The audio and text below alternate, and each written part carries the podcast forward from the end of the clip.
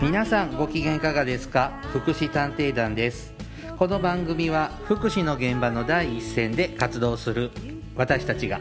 福祉や介護などに関する物事を分かりやすく時にはポジティブに時にはネガティブに紹介したくさんの人に福祉について理解を深めてもらうことを目的に配信する教養型トーク番組です私は社会福祉士のケリーです大馬女です。はいよろしくお願いいたしますよろしくお願いしますさあ大魔女さんはーい。あの今年は国政選挙が夏に控えてるあ、ですよねそうなんですね。はい。そのせいかですねいろんな政党がですねはい。なんか特定の国民にですねはい。お金をあー給付しようじゃないかと選挙に備えばらまいてんだ。て言ってますねほあー。の以前はなんか老齢年金をもらっている方にプラス5000円そう、あのさ、もうちょっと5000円ってさ、子供のあんたお年玉じゃないんだから。 1回飲みに行ったら終わりですよ一 ね回もいけな いよ。でうんでそれはポシャったら今度はうん。なんなんでしょうねなんかえさこ児童手当をもらあっあ、てるそうそうそう、家児庭童扶の養手当とかね。は3人目以降のい。はい。子がいるところに5万円とかまあなんかあの手この手でなんか言い方は変わるけど要はお金を配りたいんだなとすごいねう。んなんかいいななかったですよねそん今までうん。うんあんまりこう。給付金って言って国がお金をまくっていう感覚はなかったね。まあたまに10年に1回ぐらいうん、なんかあったあけっど。たけどコロナのさだって何年前なのもうまるっと2年前になもう二るけど年ぐらい前ですね時は本当にもうだから全国民にみたいなことを言ったわけでしょ、もう今そこまでの財源はないけど配りたいのかしらとかまあねちょっとその、ね手続きとかねする身にもなってよってうんまあね思うんですあとさなんだろうそういうものをもらえるからっていう当てにしてそこで、まあ、ちょっと楽しいことするのは構わないけれども、うんうんなんとなくそういう話んって思う時ない支援してて、うっんなんかこの人に必要ですかこれってていうか、まあ、って思特うしにねまあねあのプラスでもらってもさ、うん逆に貯金が増えただけの人もいるしね、うんそうそうはい使わない人もいるしね僕なんかいくらでも使うよ欲しいんですけれどもねなんかねなんか気持ち悪いというかまあそうか選挙までね7月まうでだ、んなんかどうどうなんかなちょっとこの傾向ってどうなのかなってちょっとねうん、あの思うんですはいうーんなんか住民税非課税の方にもね現在10万円給付そうねして助かるなって思う人と、うん、まあ、ちょっと別にうちもらうぐらいだったらもっと他に困ってる人に 配ったらって思うようなケースもあったりするんでねまあねだけど、まあでも実際本当に困ってる人もいるんだよねそうなあんのですよで特にほら今あの円安でさ、うんだいぶほらガソリンが高くなったり、うん電気代が上がってきたねり、えでいろんなところで物がどんどん上がってきている中で、やっぱりだと困るっていう人はたくさんいるので。やっぱりそこに関してはあの効果的ではあるとは思うけれども、うんなんかねケリーさんもただ欲しいだけですあなんだあもらえないから悲願でるだあけそうですあよそうはい結論はそうですねそうなのねはいはいさあ今日はですねお金の話いいえお金の話はね違うのかあの前回の配信でいたしましたので、はいあ大変なんですよ何があの前回お話ししたケースのねはい方ねちょっとヘルパーさん情報によるとねあのなんだっけウォーターサーバーは、定期購読してるのを発覚して定期購読、定期購入、購入定期購読購って。読じゃダメ購読ってなんで読んでるのかなと思ってあ。そう定期購入してるのがはい分かっさて、今流行りのサブスクってやつそうなんだろうねでヘルパーさんが定期的に家に来てくれるでしょ、な水で埋まってるのう今、ん、その前日にヘルパーが来る前日にヘルパーにバレないようにお水飲風み呂干す風呂風呂場に隠してるんだって風呂のお湯にしちゃう違うああしないですけどもともかくお風呂は、ね、ヘルパーが入らない入ってこないのでお風呂のある部屋へにー本人が掃除するので。うーんうん、でそこに隠してるのをが、えー見つとかっつたいに見つかったと言ってへーはあと、まあのね飲むのそんなに水をと飲むんですけどでもそんなにあいるとか思ってそういえばねお金の話って私も、えっとは分かりましたあの、はいすごくほらお金がどんどん減ってく、はいはいはい人はいあの分かりましたはい旅行にだから働けてないうんちょっとこう休んで体調崩して休んでいる時にうん旅行に行くあやっぱその感覚なんですよねあーそこの感覚がやっぱりちょっとあのあーって感じでしょそうねね、まあ好きな話 で今日はねそのそういうおお金の金の話話じじゃゃななくいてのねですはいねはいまああのこの番組10年経ちますそうそうそう、誰もなんかメールル来ないみたいだけどはいほとんど反聞いて応でもでもさはい時々あの私ランキング見るとこの前も200位以内に入ってたよ社会文本化当でですかだからさなんだろうこの謙虚なリスナーの多いことねえねもうちょっとねあこの声ある応援が欲しいです、うね、分かったそれでもさ1回設定して外し方が分からなくって自動的にダウンロードしてるからさあもうサブスクです、ね、それでそうそうサブス クででもあのほら聞いてもいないのに勝手にランキングが上がってる違うまあかそなれもあるかもしれないですが、えー、とその10年前にね、はいはいまあ、今のこう福祉介護の業界では超スーパー基本的基礎用語のノーマライゼーションという言葉を、 10年前にそうだったはい、第2回がノーマあラあイゼそーシれョンは扱ったってことね、はいはいはいはい扱ったってことねあえだってそんなにノーマライゼーションって言葉ってそんなに一般化してなかった気もするしいまだにしてないけど、まあ、でもうち私たちの業界であは私超たち業界では超基礎用語じゃないですまかさかこれを聞いているリスナーの方でこれから社会福祉士の国家試験受けようかななんて人が、えー知らないわけがないことが、はいまあ、ノーマライゼーションって何って言ってる業界人はちょっとっていうか恥を知りなさいというぐらいあとやっぱりそうそう私こうあのーなんていうのかなこれをかんこのことを意識しないで仕事している業界人もはぎ恥を知りなさいってまあそうですこねとでしょ、まあ本当にもう理念中の理念みたいな、まあそうですね、うんものなんですで、まあ、10年前に紹介しているんですけれども、はいまあ、ちょっと改めて10年経った私たちで再びノーマライゼーションとははい、何ぞやということをちょっと紹介していこうとうん、いう企画にいたしますなんかすごい深くていいねこの番組ねさすがはいじゃあね続きは本編で、はい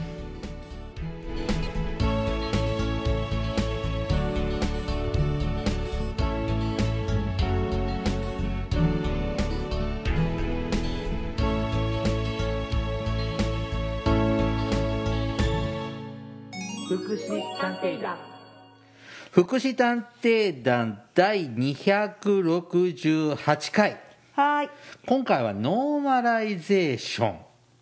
についてお話をしてまいりますが、あのオープニングでも話しましたがもう今は超スーパー基礎常識用語この業界でははいですのでノーマライゼーションって何とか初めて聞いたって方はまさかくせ者です ねつ逆につわものかもしれないけど、まあねううんん浦島太郎かもしれませんけどいやー、まあでも今言わないもんノーマライゼーションって言いませんあのね、はい言わな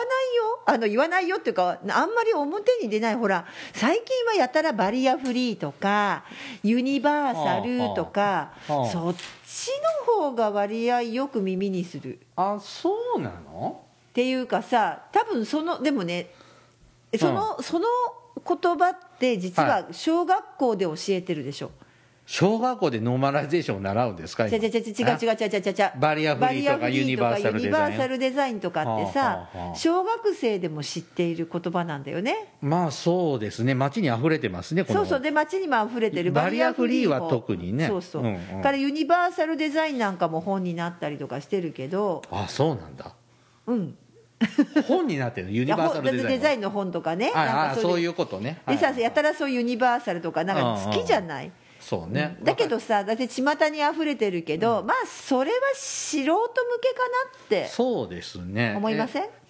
やっぱね福祉や介護の研修会や、うん学校のテキストを見るとノノーマライゼーションという言葉が載っていない教科書はないないですよまあそうですね、よっぽど古い教科書じゃなければそうですね、うんはだからそういう意味ではあのもしもしこれを聞いてる中の方でえーえって思ったらあの、その業界人でい、ね、はい、あの忘れてたらだと思います絶対忘れていたら、そうですねあえーでもさヘルパーの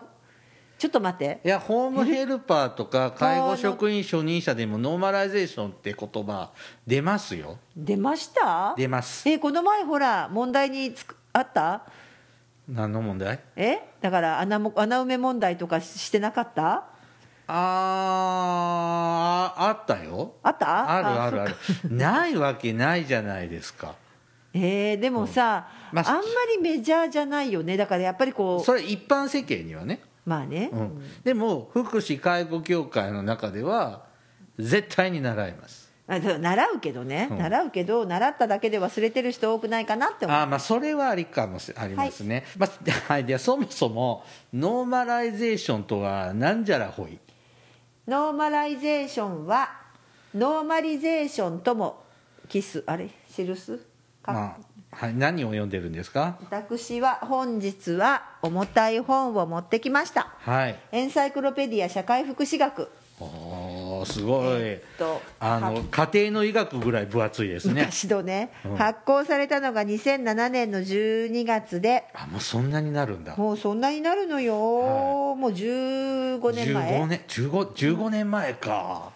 であーちなみに、えー監修は亡くなられましもう亡くなられたけど中村はい雄一先生、日本の福祉のああ亡くなったんですか中村確か亡くさんなられてるはずですあーはずですっまてあ変な言い方 だけど、まあご高齢ですもあんとね一番が瀬安子さん一番が瀬安子さんあとこれう宇田先生っていうの宇田菊江先生っていうちょっと漢字がここからではの見え右ないの田んぼって書きますあああと中央放棄右さん田がさん右田さんじゃないの右田さんなの、うん中央放棄出版株式会社中央放棄はい、という福祉のねよく教科書とか出さはいれてるはいはい会社はいですはいそのどど分厚いお値段がな別にコマーシャルしてるわけじゃないけどだってこれもう売ってないんだよね売ってないのこ売っれてない売ってない売ってないこれねあの確かね初版で終わりシャーズ割りあのもう限定かなんかでしたのでそれであ慌てて買った人がいたぐらいうちの会社にもありますよそうでしょ、うんこれえっ、と今いくらせいくらだっけ1万いくらだった2万5千2万5千もしたんだ税別でああそうですかはい、の本を前にしてノーマライゼーションとは何かという、はいことをしようと思ってます、ということでノーマリゼーションとも言って、昔はねノーマリゼーションと言いましえたっね、と、アメリカの英語ねアメリカ米語ですねではノーマライゼーションではい英語ではノーマリゼーションなんだって、あ知っイてたギリス言葉ではノーマライゼそうーシそョうンそうそうそう英語アメリカ言葉ではノーマリゼーションで,、はいではクイズですはいこのノーマライゼーションもしくはノーマリゼーションというのははいいつ頃から言われた言葉でしょうかえ僕が答えるんですか、うん1950年代60年代うんうんえ違うの うんえ何この沈黙はうんちょっと違うと思うよえノーマライゼーションでしょうん1950年代じゃないの50年代えそうなのうんとね一番最初にはいえーっとですね言われたのは1946年だそうです昭和21年報告書が出されましたさあえーどこの国でしょスウェーデンかデンうマはーク、いピンポンどっちえですスウェーデンはいはいスウェーデンですスウェーデンで、えーで1946年に報告書が出されましたということでどうこの報どういう告書の中に障害者の社会的不平等の解消を実現するために、うんノーマライゼーションの原理ということ用語も使いながら社会的不平等をなくし障害のある人々の生活や雇用の状況をノーマライゼーション化することが必要であると明確に記されていったしかしノーマライゼーションに関する論議を深め具体化するまでには至らなかったんですってああそうなんじゃ、はいじゃあじゃあノーマライゼーションゼロは40年代なんですねそうそうそうゼロ時代なんですね最初ねスタートはねちなみにノーマライゼーションという言葉は、うんえー、と動詞のノーマライズうんノーマライズというところに状態を示すション TI TION が付加されて作られた造語だそうですうんえーノーマルな状態を維持かっこ提供し続けた時の結果を表す用語うんなんだってうんわかりましたか賢いリスナーの皆さんはいあのーん元僕なんかよく教科書に載っているのは、はい1950年代にはいスウェーデンのスウェーデンで知的障害の子供を持っている親の運動が始まりだとそれはうんスウェーデンではなくデンマーク、スウェーデンじゃないのデンマークなの、えーだって書いてあるもんだバかンらスクウーベンェーデンですとスタートして、で隣国デンマークでノーマライゼーション原理誕生のこう動きが出てきてそのきっかけを作ったのがデンマーク知的障害者親の会の結成ああこの話でしょ、うん、あ活動はデンマークなんだ、はいあじゃあそのノーマライゼーションという考え方のもとはスウェーデンで生まれてそうね具現化そその活動のが具体化的になるのはデンマークなんだはいあそうなんですだねってでそのね670年昔その北欧ですよねデンマークにしてもスウェーデンにしてもね、うんだからあの知的障害者って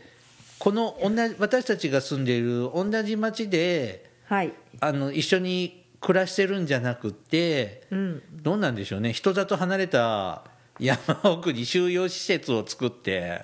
そこに隔離してたんだよねまあ、あのそれはやっぱりこうなんかスウェーデンとかさデンマークってすごいこう福祉の先進国のイメージがあるけれども、なんかそういう状態、まあ、あの1946年って戦後ですよねそ第う二です次ね世界大戦が終わってとかはいはいはい1945年だそかうら、ですねなんですので、まあ、だからその前、まあまあ、あのそういう時代なんですけど、やっぱりスウェーデンでは、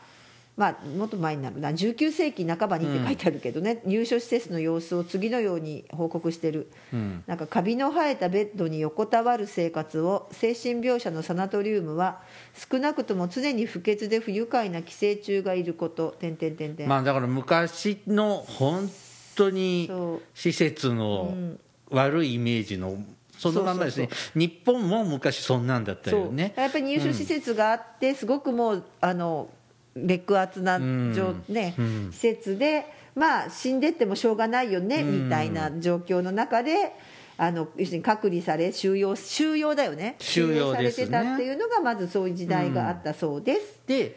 はいなんで知的障害があるからって言ってこの町から隔離されないといけないのこの町で暮らしたっていいじゃん普通の生活をする権利ってあるじゃんみたいな動運動がじゃあデンマークで始まるんだねうん、でそうですねでだからやっぱりこう悲惨な入所施設の実態をなんとかしようということでってことでしょうね、うん、だからあの辺の、まあ、スウェーデンとかデンマークでもまあそんなもんだったのねねなよねでも時代的にはさ日本はさ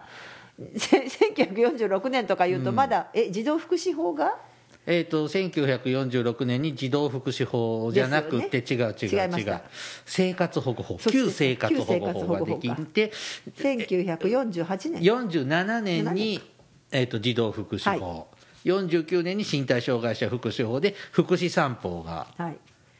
あ違うほんで1950年に生活保護法が改正されて、うんで福祉三法になりますねまあそんな感じだから、はいうんまだまだそういうなんていうのかな日本だとまだね戦後だもんね1900、まああの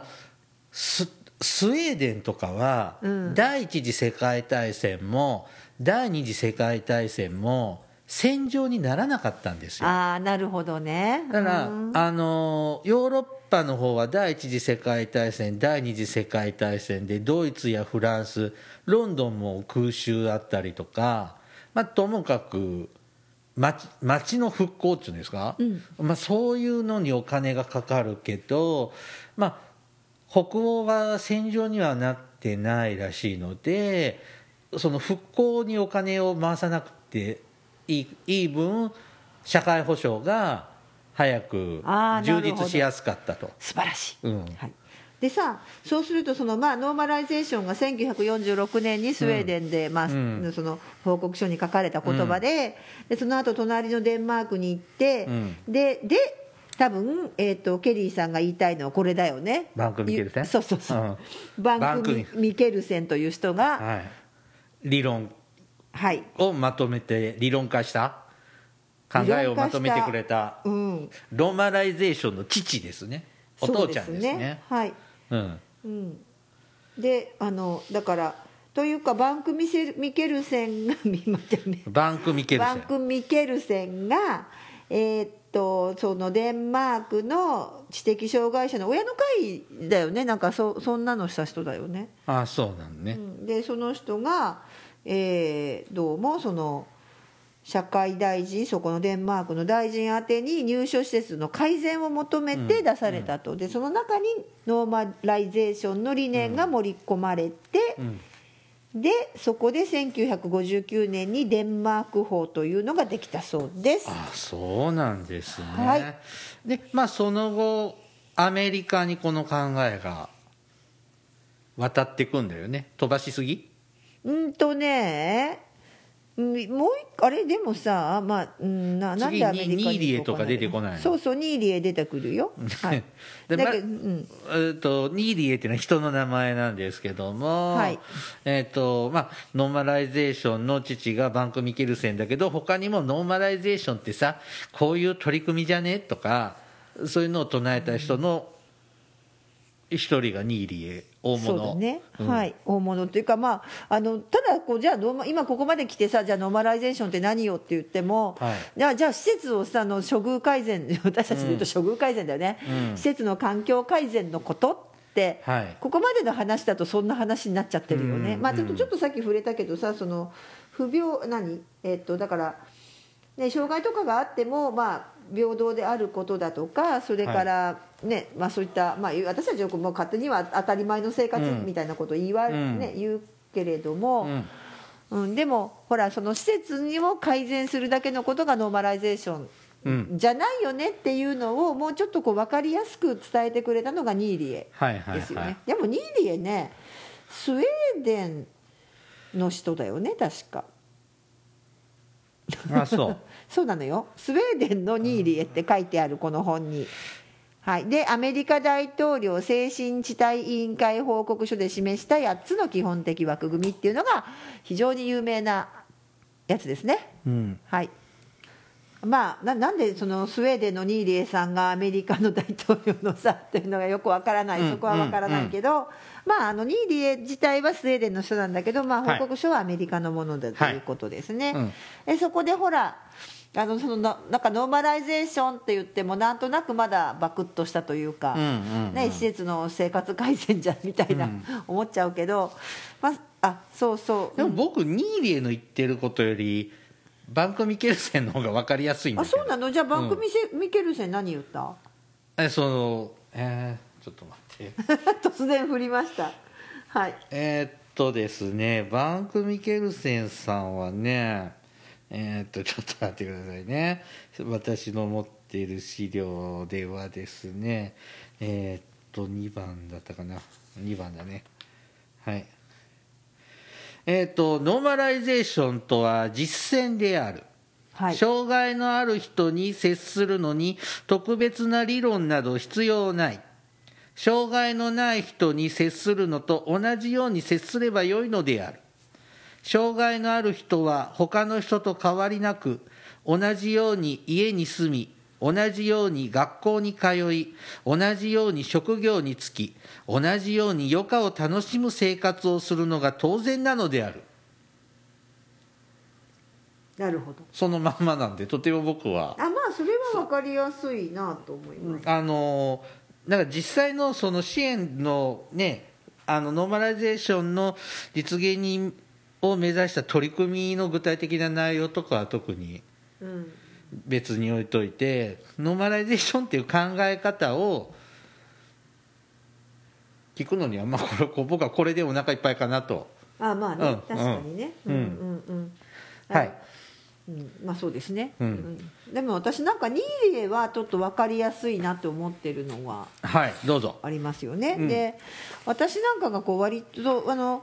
どうもちょっと資料によると違う書き方してるけど分かりやすいやつは、ほらニーリエはさえっと一日の一日のノーマルなリズムあはいから1週間のノーマルなリズム、うんそれから1年のノーマルなリズムはいからライフサイクルにおけるノーマルな経験、うんそれからノーマルな個人の尊厳と自己決定権はいからその文化におけるノーマルな両性両性って性のねはいの形態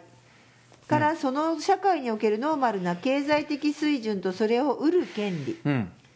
その地域におけるノーマルな環境水準はい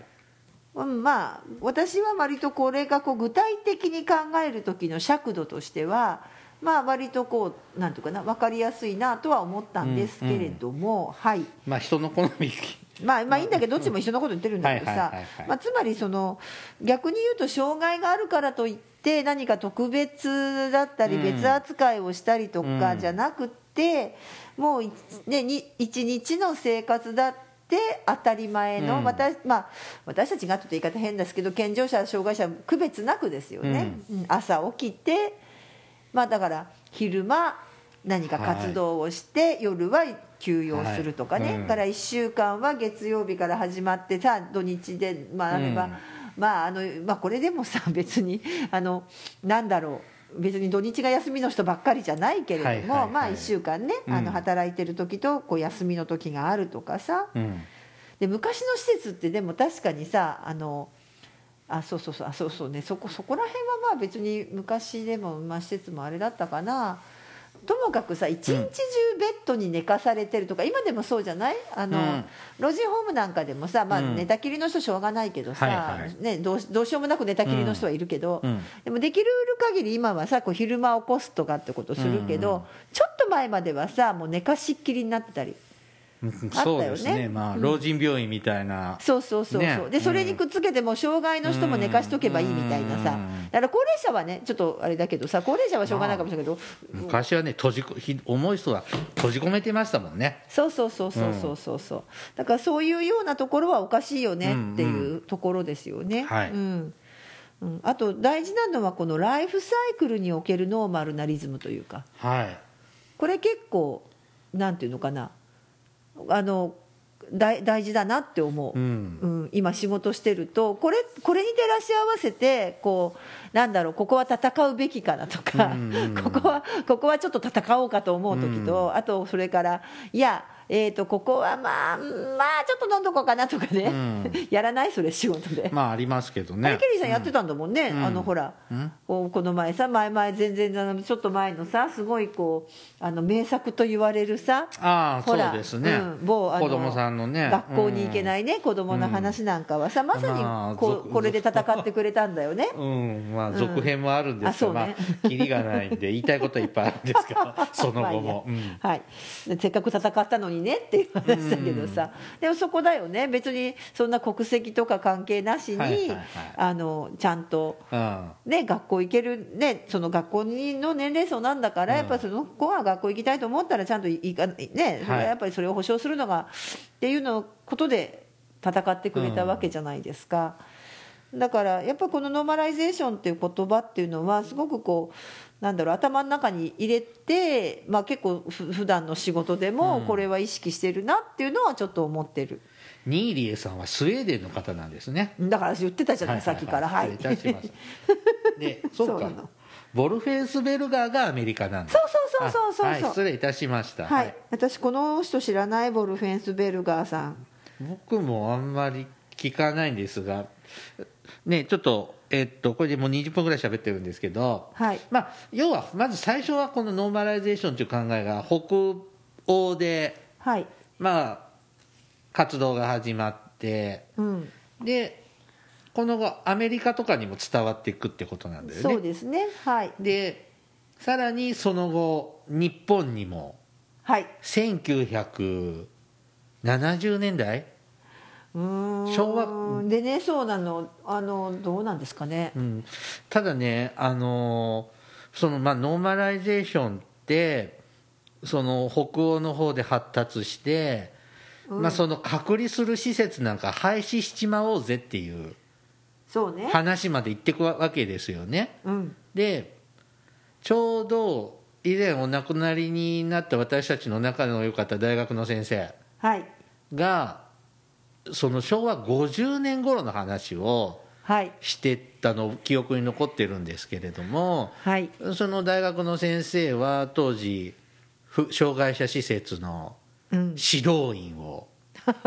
そうねやっててはいでこんなノーマライゼーションという考えでその入所施設を廃止していこうっていう取り組みをしようっていうのを聞いた時にうんなんてかわいそうなことをするんだそんなことできるわけがないじゃないかって思ったってうん初め聞いた時ねってうんおっしゃってたのが印象に残っております、あともう一つノーマライゼーションの言葉って、もう一つちょっとこう今私たちの話の中でちょちょっとスルーしちゃったとこが、うんあの知的障害者のっていうところだよね親御さんのっていうところだとうんか、それからだからこう身体障害の方って自分でこう要求が出せるっていうか、まあ、もちろんね知的な全く問題ない方たくさんいらっしゃるので、まさにこうご自分たちで当事者としてこう運動を尽くしちゃってた経験があるけど、知的障害の福祉ってそこがまたさらに遅れるんですよね、うんそうね何歩も、うんなんな 本当に遅れるで、うんまあ、だから津久井やまゆり園みたいなことになっちゃうんですけ どもあ言っちゃったよだけど、えっと、そうそういうところでの中でそうなんですだからだからかわいそうってほら津久井やまゆり園の件だってさ、うんあのあともう一回同じ施設を建ててくれっていう運動あーが親御さんかはらいはいはい起きた時に。うんまあ、最終的にあの全く一緒のことはしなかったんだけれども、それはノーバライゼーションの理念に反するよっていう意見出てましたもんね、あの時出ましたねだ僕けども思いましただけど親の気持ちだと、いやいやいやいや、今まで幸せにあそこでいたんだから、うあんのままずっと、うんあの こうやって生活させてくれって、だからさ、さっきその1900、えっと日本で昭和50年代ぐらいは、うんそうやって施設ね、うん施設をなくすって話を聞いた時って言ったけど、実際、私もリアルでその時は知ってますうが、んあの決して施設が建てられなかったわけじゃないですよね。うんむしろあの時代どんどん建ててます障害者施設をどんどん建てたり場合によってはほらあのコロニーと言われコロニる、ーねあるいはあのぐらいの時代だよねコもうちロょっとニ前ーかが1970年代の初めなのでそうでしどょんどんし日本ではどんどんとあの施設を巨大化そうそうそさうそうせてこうぜっていうのっていうそうが昭和の末までん続いていくんですよでね。結構この日本に入ってきたノーマリゼーションノーマライゼーションは、まあもちろん当たり前のっていうところなんだけどなんかまださ囲われた世界の中でのって感じしなかった、うんだからうんすごい大きなコロニーってコロニーってそのね施設がたくさん集まってる、うん巨大施設群ですね中には場合によってはほら働くとこがあってさ工場を持ってたところがあって知知ってるで障害者障害者が働ける環境を作うんってだからそれがノーマライゼーションじゃないですか、うんうん今まであは施設の中で経営作業しかしてなかったのを例えばだよそれを大きい会社を誘致して大きな会社の中で働け、まあ、大きいって言ってもまあそれなりだけど隔離村の中でそう隔離村だけどただしでそこは全部バリアフリーになっていあてー車椅子の人でもまあねうん働けます、まあ、車椅子の方がねそうですね働けます、うんだけどでも残念ながら山奥にあり、うんうんもっと結核のサナトリウムでしたみたいなねうん もともとはそうなのそうですね結核のサナトリウムの法人さんだったんだけれどもっていうような大きなこうコロニーがあってでその中ではそこに一歩入ればあれよあのゆりかごから墓場まえっとああそうでそうそうね。アルカディアよ、うん 要するに、うん楽園があってでそこに全部こうねでだからそれがある種ノーマライゼーションとかあとほら、うんノーマライゼーションに例えばなん共和国とかさ、うんつけるとこもあったじゃない、うんううんんね、だからそういうようなこう何そそういうこうな何なんかさ国を作るイメージ、わかる平成の初めぐらいまではさ、うんやっぱ福士村構想みそうそうたいな、ね、そうそうそうそうそうそう、ねうんそうそうそうだからそういう中でもノーマライゼーションってそういえば言われてたなって今ちょっと思いながらしちゃう、あのー僕の大学のゼミの先生が所属してた法人さんなんかも山奥のね過疎地域の村の方に土地買って村作ろうとしてたもんそうだからこう実現したかどうか知らないですけどそうそうでそれが何かこう何理想的な、要するに楽園みたいな形で、っていう人もいたよね、そういう理念で動いてる人も今いたなとか、あだから結構あの頃ってコロニーとか施設どんどんできてたし、でそういう中でこう障害の方たちが、まあ、あのそこではちゃんとこう権利が出される、だけどさ本当のこと言うとそれは本当のノーマライゼーションじゃないんですよね。ちなみにですね、うんはい今のねこれ精神保健福祉士のテキストなんですけど、はいはいここの用語解説でねノーマライゼーションっていうのがありますはいえーっとね、高齢者、高齢や障害があっても、地域において普通の生活を営み、差別されず、それが当たり前であるという社会を作る基本理念を言う。ああだいぶ変わりました1950ね1950年代にデンマークにおいて障害児を持つ親の会から草の根運動的に広がりバンク・ミケルセンを中心に展開されたその後スウェーデンのニーリエや北米のウォルスング ウォウォルフェンスベルガーらによって広められたなんか我が国は1981年の国際障害者年を皮切りにノーマライゼーションに基づく施策が展開されるまあこれごく当たり前のあでもそのまとめ方はとっても今風だわはいでですね実はもう一冊ありましてこれ大魔女さんの乙女時代ですかまだ魔女になる前の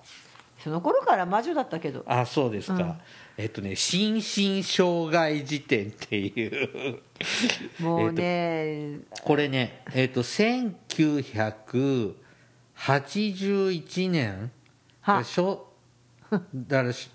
昭和50年代後半うんに、えっと発刊された本なんですね。さっき言ってたねそだからの、うん、そうです40年ぐらい前の時点 福祉関係のはいよ時点です、はいでこれによるとですねノー当時ノーマリゼーションという方の方が主流だったよねうんで、まあ、ノーマライゼーションノーノーマライゼーションとかって調べると解説がなくって統合教育ってとこ調べろってそう 書いてありますはいでえっ、と統合な統合教育ってノーマライゼーションなのはいえっ、と統合教育というのは、えー、と当時の辞辞書によると、えー障害児を普通児集団の中でえー教育することあのあくまでこれは昔の辞典に書いてある言葉です、インテグレーションそうですねメインストリーミングはい ノーマライゼーション混合教育などとも言うそうですそうです違うとあれ思うインテグレーションはインテグレーションだインテよグレね、ーションうん別物ですよね、つまり40年前はまだノーマライゼーションっていうのが日本はよく理解されてなかったってことですかそうそういうことですあのどうもねその、はいこれまた元のその2万5000のねテキスト見てると、あののここにはちゃんとノーマライゼーションはインテグレーションやインテグレーションから発展したインクルージョンとの違いを明確にしっていう理念だと書いてあるんだけど、多分日本ではそこまでまだ理解が進まなかったんじゃないうんだってさそもそもこの時代さまだ障害のある人たちはさえっ、とあれあったもんねあのあえ何もうなかった制度あれごめん1970年だっけな忘れた何をあのーえっ、と就学免除就学猶予はい終えー終わってますわってるかあれ昭和53年昭和でも就54学年猶ですか予はら残ってるんだよね就学免除だけなくなったはずめ猶ああ予は猶残って予るか猶予はは残ってるよね就学免除といって義務教育義務教育を受けさせなくてもいいよという義務を外したという、その制度が1900えっ、と昭和54年なので79年1979年でそれからですねこの本は1981年に初版が発行されてます、さっきの辞書は、うんだからまあまだそんな時代かもやっとだかあーら障害の人たちも一緒に教育を受けられるというあ権利があったちなみにねこの本ね編者はね石部元夫さんよくわかん知ならないい次伊藤隆二って知らないー知らないこれ知らない伊藤伊藤隆二さんって聞いたあと鈴木雅樹さん中野義達さんちょっと時代が古すぎてえ伊藤隆二って障害児教育のね本書いた先生あちょっと存じ上げないです,、うんちょっとはいヤンヤングなあそうそ社う会福祉士なんで17歳にはあれだったねはいうん、ということでまだノーマリノーマリゼーションが辞典の中でもこの時代はおー誤解されていたということです、この平成時代以降にうん、こうどんどん定着していくってことなんですかね、まあそうなのかうな、んでもさ、いなんかね、でもすごいね、こうちょっとまたここでふあのへそ曲げる、はいへそ曲がりな話なんだけどさ、あの時間がないのでねトントンとお願いしますよあそうなのじゃあはい次でもいいんだけど、はいあのほら、へそ曲げ、へそ曲がりな話をするとさ、普通って何って話だよね、ノーマルって何だようんね。まあまあねまあそうだけどでもあのー細かいこと突っ込みはそりゃそうだけど普通の負の字の生活もできてなかった方が多いわけじゃんまあね、障害知的障害のその施設にうんうんうん隔離されてた人たちっていうのは、うんまあ本当にね、うんあの365日同じ施設で過ごしさ、うん24時間ずっとね外へ出ることはできずで食事だって自分で選ぶことはできず、はいでしょうでん食事も与えられた給食を食べ、うんで決まった服だって場合によっては選ぶことはできず、制制服服みたいな。ね服あったうんとかね、うん知的障害者の施設なぜかジャージ着せたりとかね揃いのそうですねうん制服があり選ぶこともできずでお部屋も今はまあ何人1人部屋だったりとかね2人部屋だけど、あのもう本当にもっと大きな部屋だったり自分のしし何自分の持ち物も認められなかったりさあーってことでしょなんかそれ刑務所みたいだよねうん喋ってると、うんうんほぼ刑務所みたいになってる、健康で文化的な生活とはちょっと言い難いかもそうっていうような生活そうねをうんしてたんだから、強いられてたんですよね、うん、だからうん要は普通が何なのっていう前以前の話な生活をしてたってことですよ感じだうんいや本当ね。今話き今の話って喋りながらあれこれ刑務所だよなって思ってさ、そうだね,、うんね刑務所の生活みたいなもんだよね、だってお風呂だって決められた曜日しか入れない、はいしかも昼間じゃなきゃ入れない、しかもそんなに長い時間ゆっくり湯船にも浸かれないさっさと出ろって言われる、あなたのいくらでもこんな話はできそうだわ、まあね、お風呂でうんこされたりねしてわわーとかしたことありますけども、さあちょっといい時間になってまいりましたので、やっぱ10年も経つといろいろ語れちゃいますね でもさそんなに面白いと思って聞いてる方いないかも、まあいないですね、ははいいちょっとまたちょっと次回もちょっとノーマライゼーションにじ絡ゃあんでもうちょっと明るいはい話しない、これがどう具体具現化したかって、日本がはいとりあえずね本編はここまでにしましょう、This is 福祉探偵団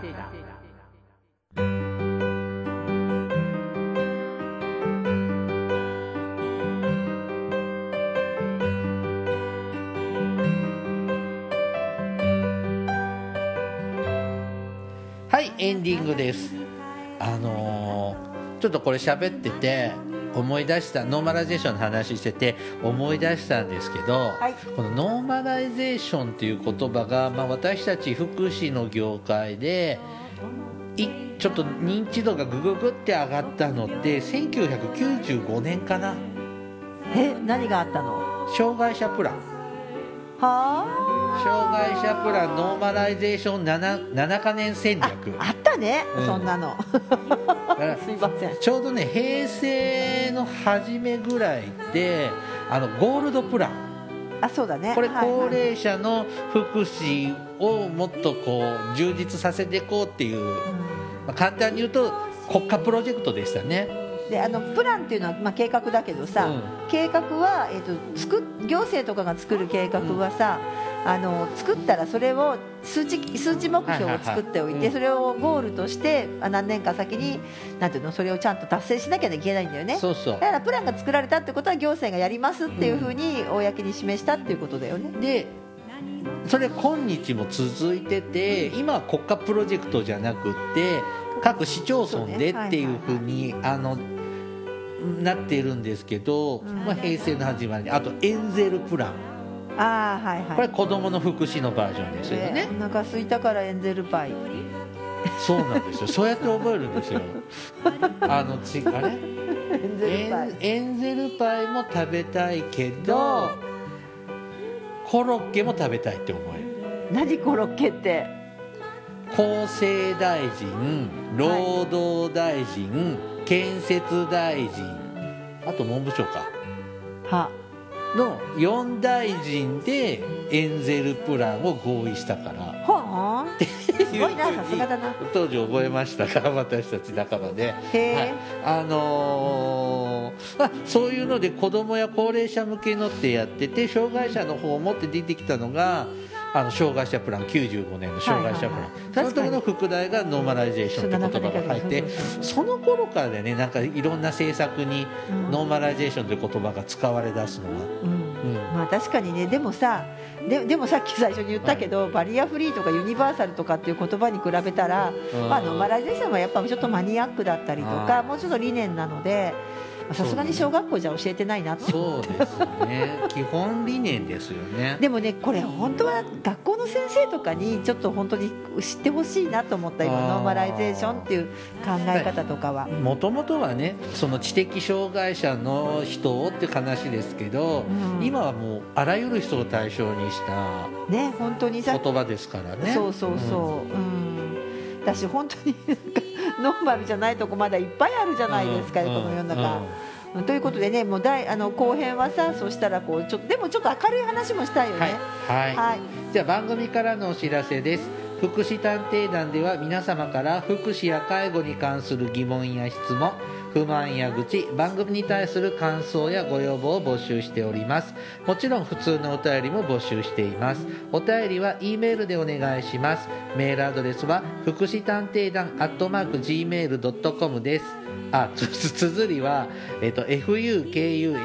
fukushi tan teidan アットマーク gmail.com ですまた福祉探偵団のツイッターがありますフォローお願いしますさらに福祉探偵団のフェイスブックページも開設していますのでいいねのクリックをお願いしますそろそろお別れの時間となりましたお相手はケリーと大魔女でしたそれではまた次回お会いいたしましょうごきげんようさようなら